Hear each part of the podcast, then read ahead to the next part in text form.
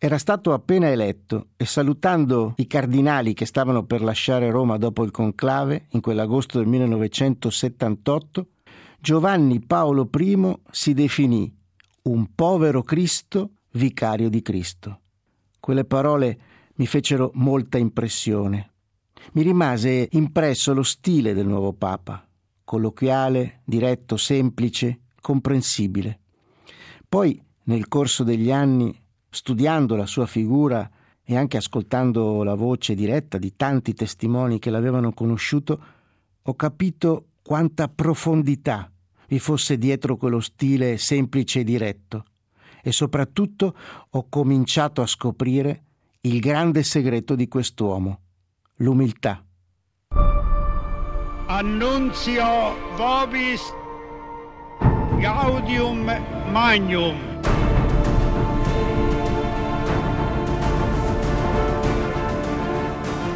Abemus Papam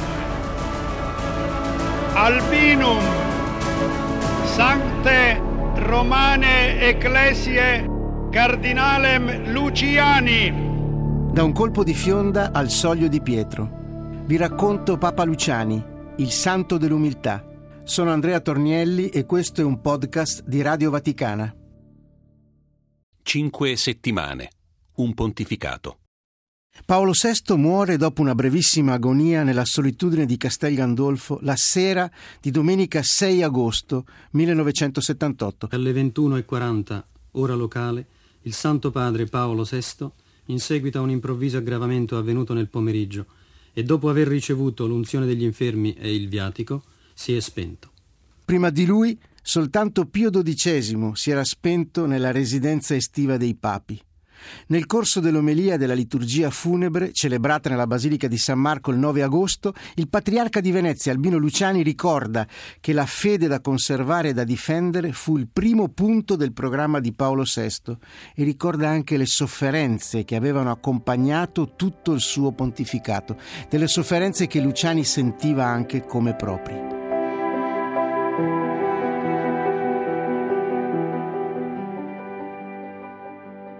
Quella sera di domenica 6 agosto io stavo già a letto nella casa di montagna. Ricordo che mio padre aprì la porta della camera dove dormivo con mio fratello e ci disse è morto il Papa. Il giorno dopo andai in edicola, in paese, a Falcade, provincia di Belluno, dove stavo trascorrendo le vacanze, e comprai diversi giornali. Li conservo ancora. Cominciavo a conoscere le firme dei grandi vaticanisti Alcuni sarebbero poi diventati colleghi, avrei fatto a tempo a conoscerli quando ho iniziato a fare questo lavoro. Il conclave dell'agosto 1978 fu il primo dopo il Concilio Ecumenico Vaticano II e fu un conclave che vide per la prima volta protagonisti i mass media. Mi colpivano, sfogliando le pagine dei giornali, soprattutto i pronostici. Ricordo una pagina con almeno una ventina di fotografie di papabili, tanti quadrati in bianco e nero con i volti dei cardinali. Ricordo i nomi più frequentemente citati. Luciani solitamente non c'era. Nei giorni precedenti il conclave vennero infatti diffusi dei sondaggi nei quali il nome del cardinale patriarca di Venezia compariva soltanto agli ultimi posti.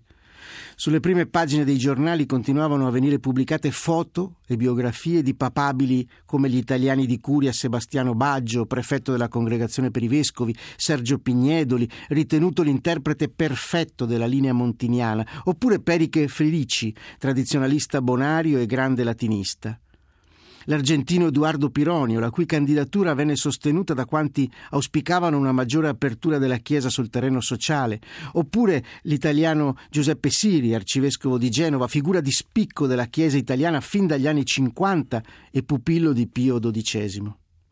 Una persona chiave durante quel conclave fu il cardinale Giovanni Benelli, 57 anni, arcivescovo di Firenze. Benelli per anni era stato sostituto della segreteria di Stato a fianco di Paolo VI e poi era stato mandato nel capoluogo toscano un anno prima, ma il Papa, dimostrandogli una particolare predilezione, nel giugno 1977 aveva convocato un concistoro per non lasciarlo senza porpora. Dirà padre Giuseppe Farusi, che all'epoca era direttore dei servizi giornalistici di Radio Vaticana. Ebbi la sensazione che l'elezione di Papa Luciani fosse stata in qualche modo preparata e che sulla figura di Luciani esistesse un'ampia convergenza prima ancora dell'inizio delle votazioni nella Cappella Sistina.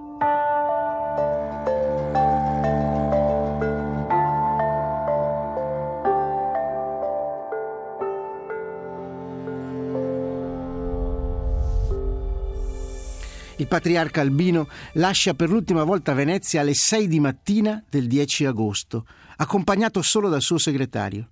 Parte prestissimo, non immagina che ci sia un fotografo appostato lì per tutta la notte che coglie in uno scatto lui che si abbassa sotto l'arco dell'uscita retrostante del palazzo patriarcale per salire sul motoscafo che l'avrebbe portato a Piazzale Roma, da dove poi in macchina sarebbe andato a Roma. Partenza quasi segreta, Nessuno lo aspetta per salutarlo. Sono gli ultimi istanti che trascorre nella città lagunare, dove era arrivato otto anni prima e dalla quale si era allontanato poco e soltanto per brevi periodi. A Roma Luciani alloggia nel convento dei padri agostiniani di fronte all'ex Sant'Uffizio, a due passi da piazza San Pietro. Mangia alla mensa con i frati che lo vedono spesso passeggiare nel giardino recitando il rosario. È puntualissimo alle congregazioni generali dei cardinali, ma non prende mai la parola. Sembrava quasi che si nascondesse, che avesse paura di farsi vedere, racconteranno di lui alcuni cardinali in quei giorni. Così Luciani descrive quel clima che precede il conclave in una lettera alla nipote Pia. Cara Pia, Oggi abbiamo concluso il preconclave con l'ultima congregatio generalis. Dopodiché, tratta a sorte la cella, siamo andati a vederla. A me è toccato il numero 60, un salotto adattato a stanza per dormire. È come in seminario di Feltre nel 1923. Letto di ferro, un materasso, catino per lavarsi. Al 61 c'è il cardinale Tomaszek di Praga. Più in là i cardinali Tarancon di Madrid, Medeiros di Boston, Sin di Manila, Malula di Kinshasa. Manca l'Australia e si direbbe un concentrato di tutto il mondo. Non so quanto durerà il conclave, difficile trovare una persona adatta ad andare incontro a tanti problemi che sono croci pesantissime. Per fortuna io sono fuori pericolo. È già gravissima responsabilità dare il voto in questa circostanza.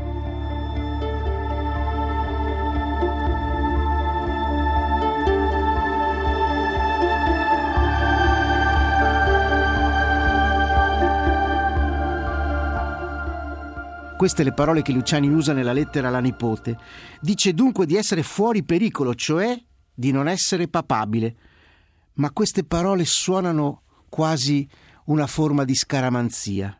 Dentro il recinto del conclave i porporati soffrono per il caldo e per la sistemazione non adeguata alle loro esigenze. In molte celle ricavate con dei tramezzi all'interno del palazzo apostolico manca l'acqua corrente e i bagni sono in comune. La mia camera era un forno, ricorderà il cardinale Sunens nel suo libro Ricordi e Speranze. Era una specie di sauna. È difficile immaginare cosa vuol dire dormire in un forno. C'era solo una finestra, ma sigillata. L'indomani, racconta ancora il cardinale Sunens, con la forza delle mani riuscì a far saltare i sigilli. Che dono divino l'ossigeno e un po' d'aria fresca. Si poteva rischiare di ammalarsi.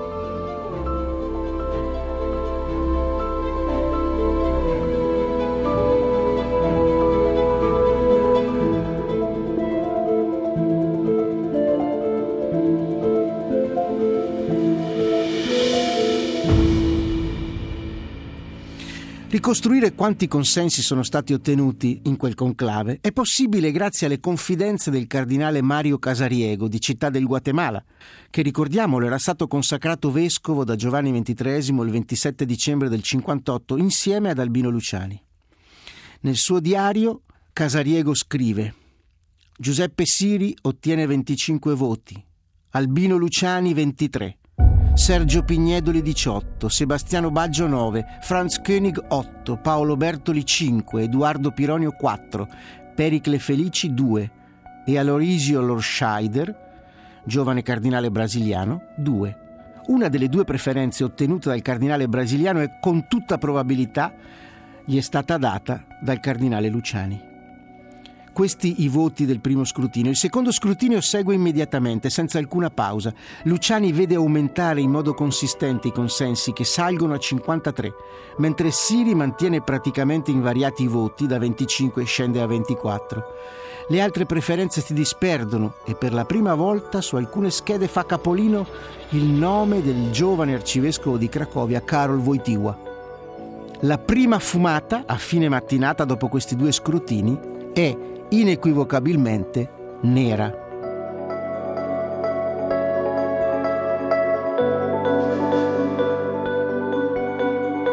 Si vota per la terza volta e alle 16.30 il nome del patriarca risuona nella Sistina per una settantina di volte.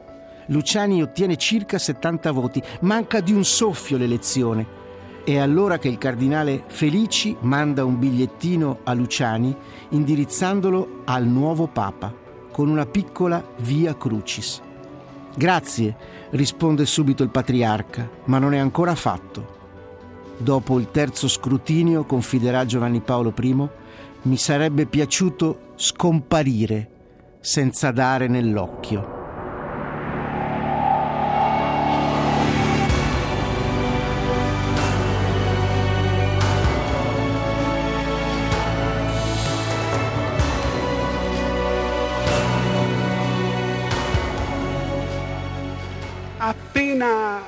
Cominciato il pericolo per me, i due colleghi che mi erano vicini mi hanno sussurrato parole di coraggio.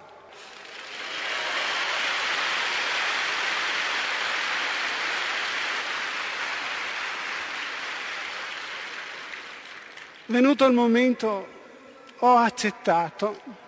Il vicario della diocesi di Venezia, Monsignor Bosa, il 3 settembre chiede al nuovo Papa: Santità, è vero che lei è stato eletto all'unanimità? E il Papa risponde, quasi all'unanimità. Si arriva così all'annuncio, l'abemus papam, che abbiamo già sentito risuonare, fatto dal cardinale Felici. Prima ancora che arrivi a pronunciare il cognome del cardinale eletto, la folla applaude. Basta infatti il nome proprio, Albino. Luciani è l'unico dei 111 cardinali in conclave a chiamarsi così. Alle 19.31 il nuovo Papa fa la sua prima apparizione dal balcone. È sorridente, visibilmente emozionato. Lo zucchetto bianco troppo grande gli scivola immancabilmente su un lato. In quell'occasione Giovanni Paolo I avrebbe voluto rivolgere qualche parola alla folla, ma il cerimoniere, Monsignor Virgilio Noè, gli fa presente che non si usa e lui obbedisce. Leggendo la formula della benedizione Urbi e Torbi, Luciani ha la voce rotta dall'emozione. Mentre rientra, si dirige verso l'aula e pronuncia scherzosamente delle parole di rimprovero per i cardinali. Possa Dio perdonarvi per quello che avete fatto.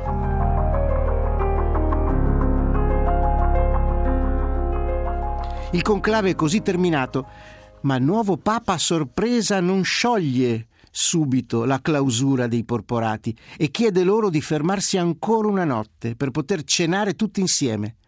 E a tavola si siede allo stesso posto che occupava nei giorni precedenti. Un cardinale spagnolo che desidera finalmente fumare una sigaretta si avvicina al Papa e gli chiede il permesso. E lui risponde ironicamente: Le permetto volentieri di farlo, purché il fumo sia bianco.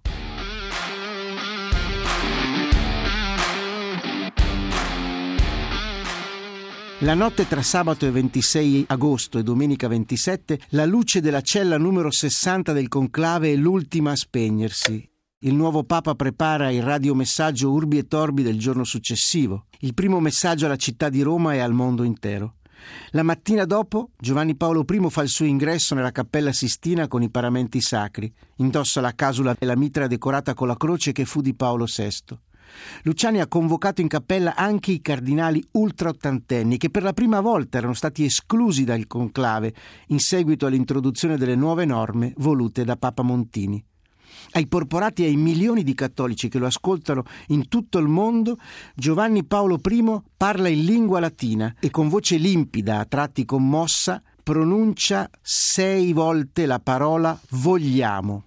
Volumus sine intermissione perse qui ereditato in Concili Vaticani II, cui sapientes norme aduc ad effectum dirigantur portet, qua in re in vigilandum est, ne incitatio quedam, portasse exanimo generosa profecta ser improvida, illius doctrinam et sensus deformet, neve, vicissim, vires frenantes ac timide reprimant impulsum quod illum renovationis ac vitae tribuit. Vogliamo continuare nella prosecuzione dell'eredità del Concilio Vaticano II, le cui norme sapienti devono tuttora essere guidate a compimento, vegliando a che una spinta generosa ma forse improvvida non ne travisi i contenuti e il senso, e vegliando altrettanto a che forze frenanti e pavide non ne rallentino l'impulso di rinnovamento e di vita. Vogliamo ricordare alla Chiesa intera che il suo primo dovere resta quello dell'evangelizzazione. Vogliamo continuare lo sforzo ecumenico che consideriamo l'estrema consegna dei nostri immediati predecessori. Vogliamo favorire tutte le iniziative lodevoli e buone che possano tutelare e incrementare la pace nel mondo.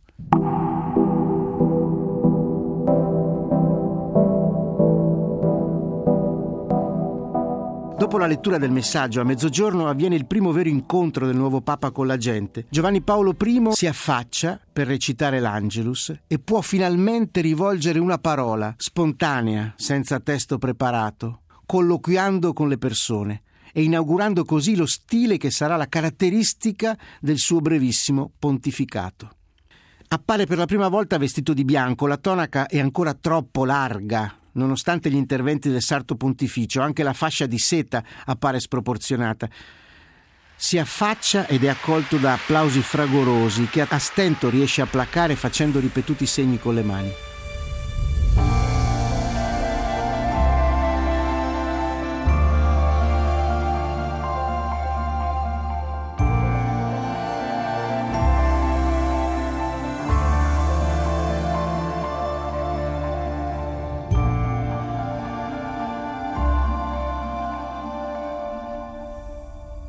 Il giorno successivo stabilisce i dettagli della cerimonia d'inizio del pontificato. Paolo VI, pur avendo di fatto abolito l'uso della tiara, cioè la triplice corona che veniva posta sulla testa del pontefice nel giorno dell'incoronazione, e ha lasciato al suo successore la facoltà di utilizzarla o meno. Luciani vi rinuncia immediatamente.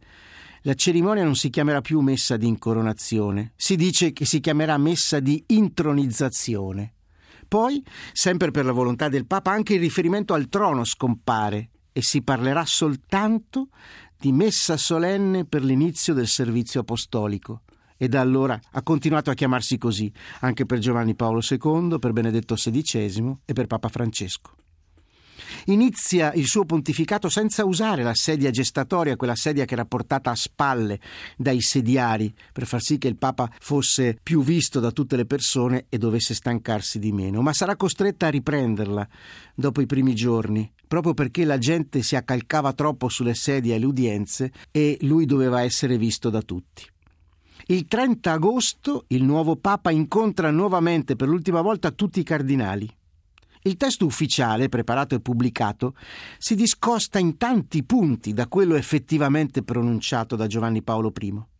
Con la voce ancora emozionata, il pastore dell'umiltà arriva a dire Spero che i miei confratelli cardinali aiuteranno questo povero Cristo, vicario di Cristo, a portare la croce con la loro collaborazione, di cui io sento tanto il bisogno. Colpisce e commuove poi la nostalgia che il nuovo Papa manifesta per non poter più tornare al lavoro pastorale più diretto, più spicciolo, quello a contatto con la gente. Io in un certo senso sono dolente di non poter ritornare alla vita dell'apostolato spicciolo che mi piaceva tanto. Ho avuto sempre diocesi piccole, Vittorio Veneto, diocesi piccola, la stessa Venezia, grande per storia, è piccola, 430.000 abitanti, quindi il mio lavoro era ragazzi, operai, malati, visite pastorali, non potrò più fare questo lavoro, ma voi potete farlo. Non dovete però pensare soltanto alla vostra diocesi, i vescovi devono pensare anche alla Chiesa universale. Poi Luciani rivolge un appello all'unità della Chiesa. Dobbiamo lavorare insieme. Abbiate pietà del povero Papa nuovo che veramente non aspettava di salire a questo posto. Cercate di aiutarlo e cerchiamo insieme di dare al mondo spettacolo di unità, anche sacrificando qualche cosa alle volte. Ma noi avremo tutto da perdere se il mondo non ci vede saldamente uniti.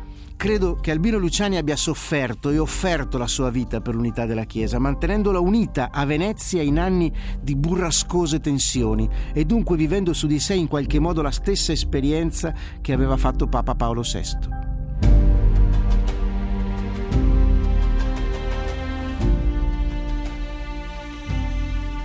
Il primo settembre, un altro incontro significativo.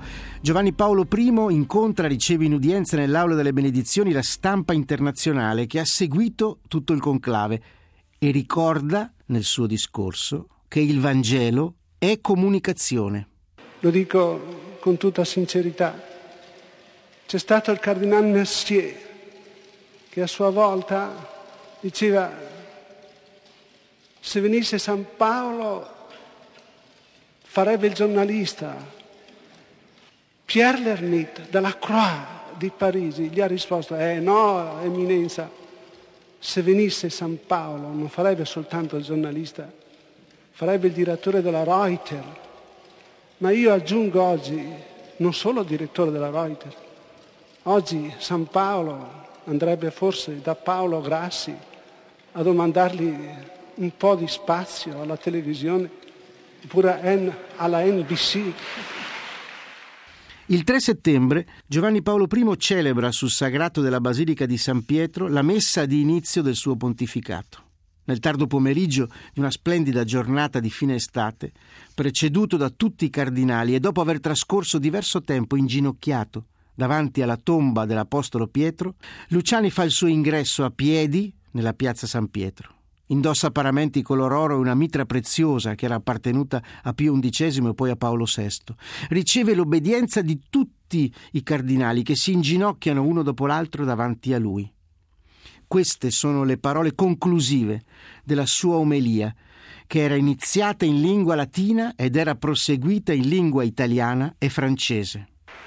Circondati dal vostro amore e sostenuti dalla vostra preghiera, iniziamo il nostro servizio apostolico invocando come splendida stella del nostro cammino la Madre di Dio, Maria, Salus Popoli Romani.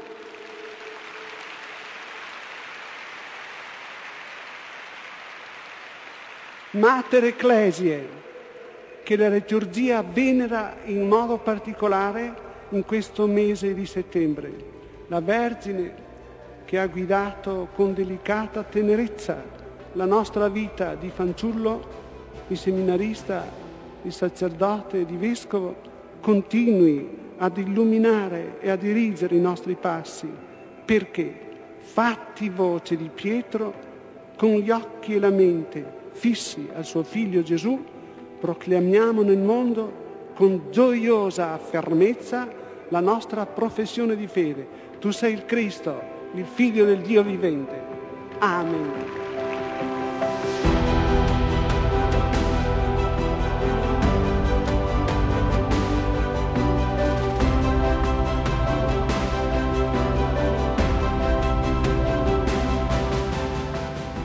La mattina del 5 settembre, due giorni dopo, avviene un fatto drammatico nel Palazzo Apostolico. Luciani riceve in udienza il metropolita della Chiesa ortodossa russa Nicodim di Pietroburgo, ministro degli esteri, per così dire, del patriarca Pimene, patriarca di tutte le Russie. Il metropolita soffre di cuore e al termine di quell'incontro si accascia tra le braccia del Papa e muore. Aveva solo 49 anni. Giovanni Paolo I rimane profondamente segnato da questa morte e dalle parole che Nicodim gli aveva rivolto poco prima. Così le ricorda dialogando con i preti romani il 7 settembre. Due giorni fa è morto tra le mie braccia il metropolita Nicodim di Leningrado. Io stavo parlandogli, rispondendo al suo indirizzo, Vi assicuro che mai in vita mia avevo sentito parole così belle per la Chiesa come quelle che lui aveva pronunciato. Non posso ripeterle, resta un segreto. Veramente sono stato colpito. Ortodosso, ma guarda come ama la Chiesa. E credo che abbia sofferto molto per la Chiesa, facendo moltissimo per l'unione.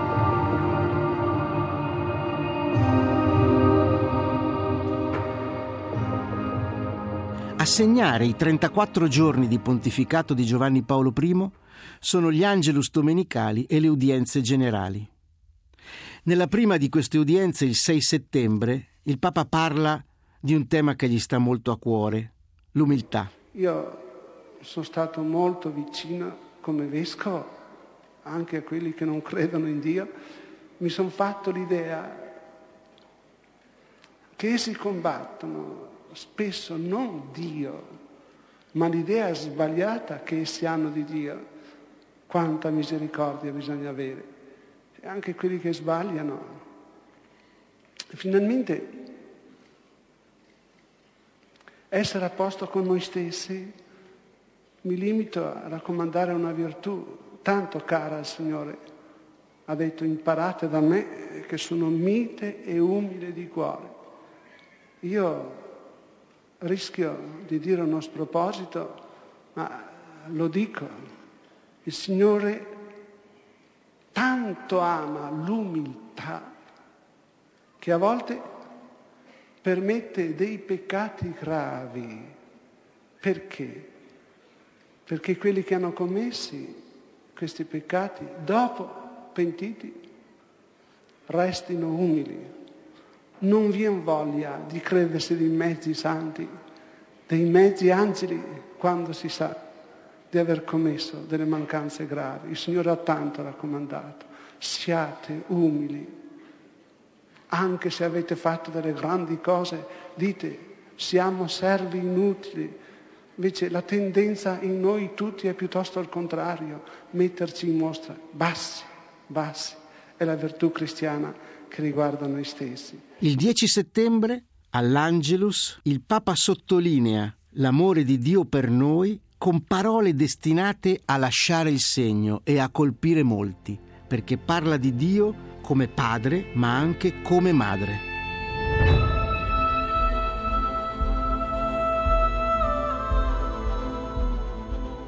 Anche noi che siamo qui abbiamo gli stessi sentimenti. Noi siamo oggetto da parte di Dio di un amore intramontabile. Sappiamo, ha sempre gli occhi aperti su di noi, anche quando sembra che ci sia notte. È papà, più ancora è madre, non vuol farci del male, vuol farci solo del bene a tutti. I figlioli, se per caso sono malati, hanno un titolo di più per essere amati dalla mamma. E anche noi, se per caso siamo malati di cattiveria, fuori di strada, abbiamo un titolo di più per essere amati dal Signore. All'Angelus di domenica 17 settembre, nei giorni in cui gli alunni italiani ricominciavano la scuola, il Papa dedica agli scolari un pensiero. Anche il Papa è stato alunno di queste scuole, ginnasio, liceo, università, ma io pensavo soltanto alla gioventù e alla parrocchia. Nessuno è venuto a dirmi tu diventerai papa. Oh, se me l'avessero detto, se me l'avessero...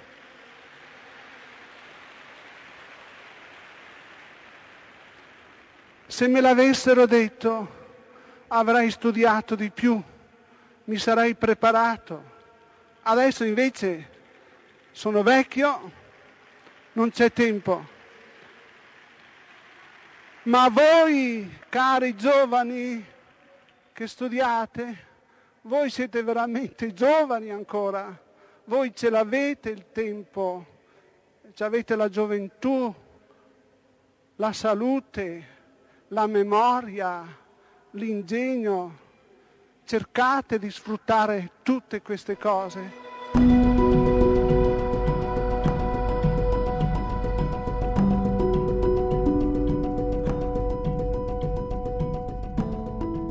Dalla seconda udienza generale, come abbiamo già accennato prima, i cerimonieri convincono Giovanni Paolo I ad adottare la sedia gestatoria per essere più visibile alla folla. Alcuni fedeli si erano infatti feriti, cadendo dalle sedie nel tentativo di salirci sopra al suo passaggio per poterlo vedere meglio. Luciani commenterà con le suore del suo appartamento, quelle che gli preparavano da mangiare e che gli accudivano. Non posso accettare di essere portato in sedia gestatoria se ci fosse qui mia mamma mi direbbe, Albino, ma non ti vergogni di farti portare a spalle in mezzo alla gente?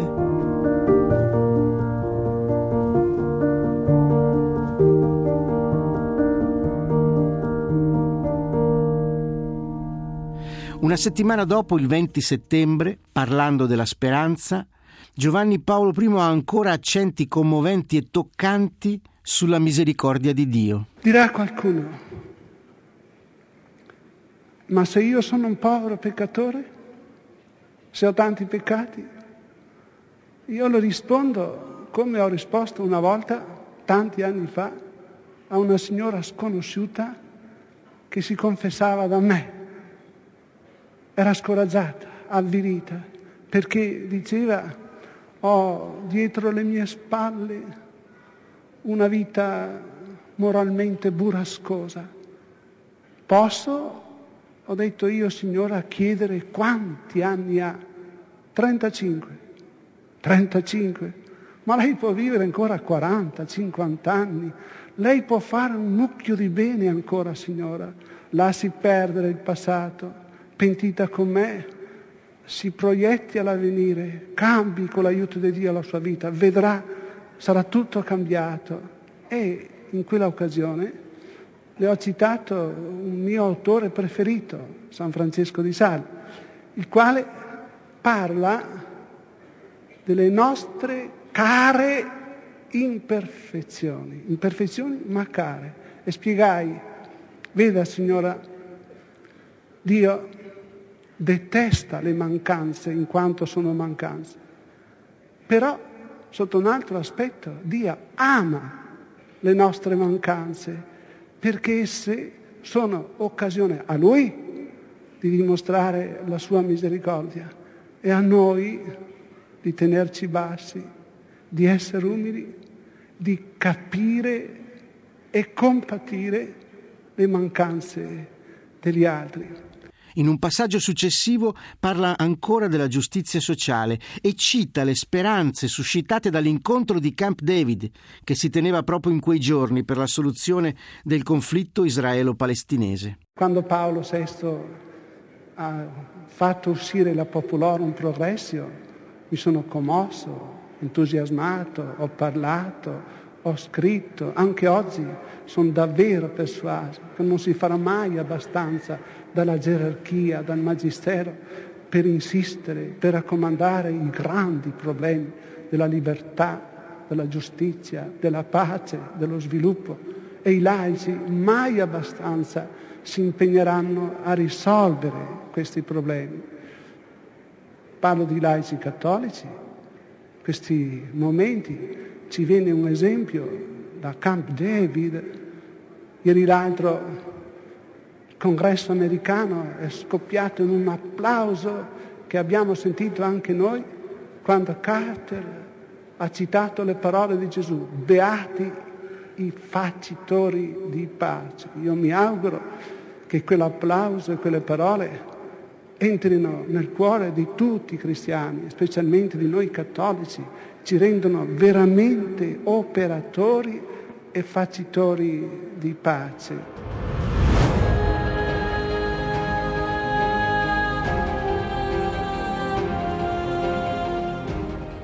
Il 23 settembre Papa Albino Luciani esce per la prima e ultima volta dal Vaticano in occasione della presa di possesso della Basilica di San Giovanni in Laterano, che è la cattedra del Vescovo di Roma. Giovanni Paolo I attraversa la città a bordo di una Mercedes scoperta. Prima di arrivare in Laterano, il cerimoniale prevede una sosta davanti alla scalinata del Campidoglio, dove ad attendere il nuovo Papa c'è il sindaco della capitale, il comunista Giulio Carlo Argan. Due ali di folla festante accompagnano con applausi lo scambio di saluti. Suor Vincenza Taffarella, religiosa che fin dai tempi di Vittorio Veneto si prende cura di Luciani, commenta le crescenti ovazioni che accompagnavano i primi passi del nuovo Papa. Giovanni Paolo I le risponde Si ricordi quanto svelta era la folla a gridare Osanna e ugualmente svelta a urlare Crocifiggilo. Dobbiamo avere fiducia solo in Dio e lavorare per Lui. Poi il corteo papale si avvia verso la basilica, gremita di fedeli. Migliaia di romani attendono Luciani all'esterno, sul sagrato. Il Papa nell'omelia fa ancora un riferimento alla vocazione di Roma e della Chiesa di Roma, che è quella di aiutare i poveri. Roma sarà una vera comunità cristiana se Dio vi sarà onorato non solo con l'affluenza dei fedeli alle chiese, non solo con la vita privata vissuta morigeratamente, ma anche con l'amore ai poveri. Il 27 settembre, un giorno prima di morire, Papa Luciani all'udienza generale affronta il tema della carità.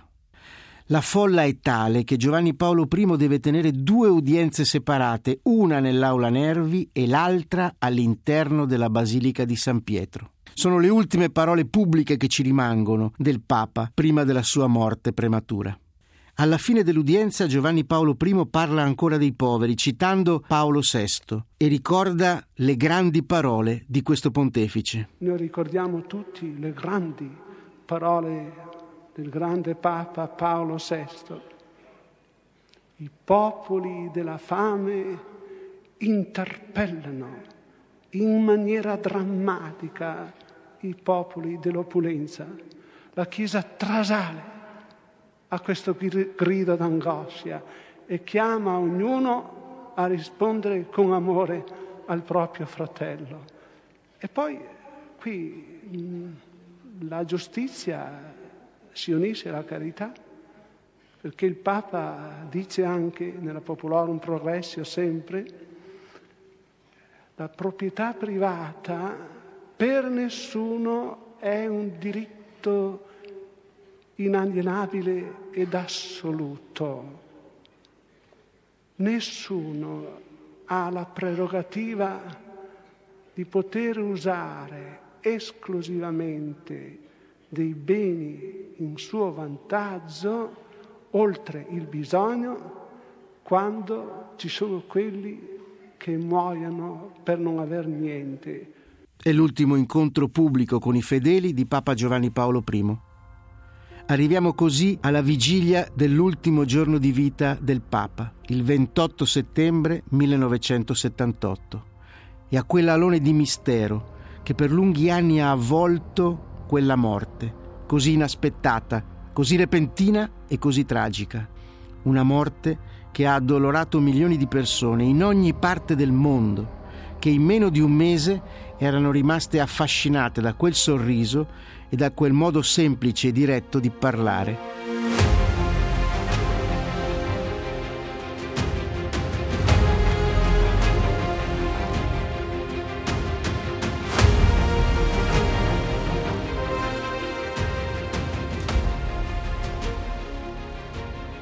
Papa Luciani, da un colpo di fionda al soglio di Pietro un podcast di Radio Vaticana, scritto e realizzato da Andrea Tornielli, Adriano Vitali, Patrizio Ciprari.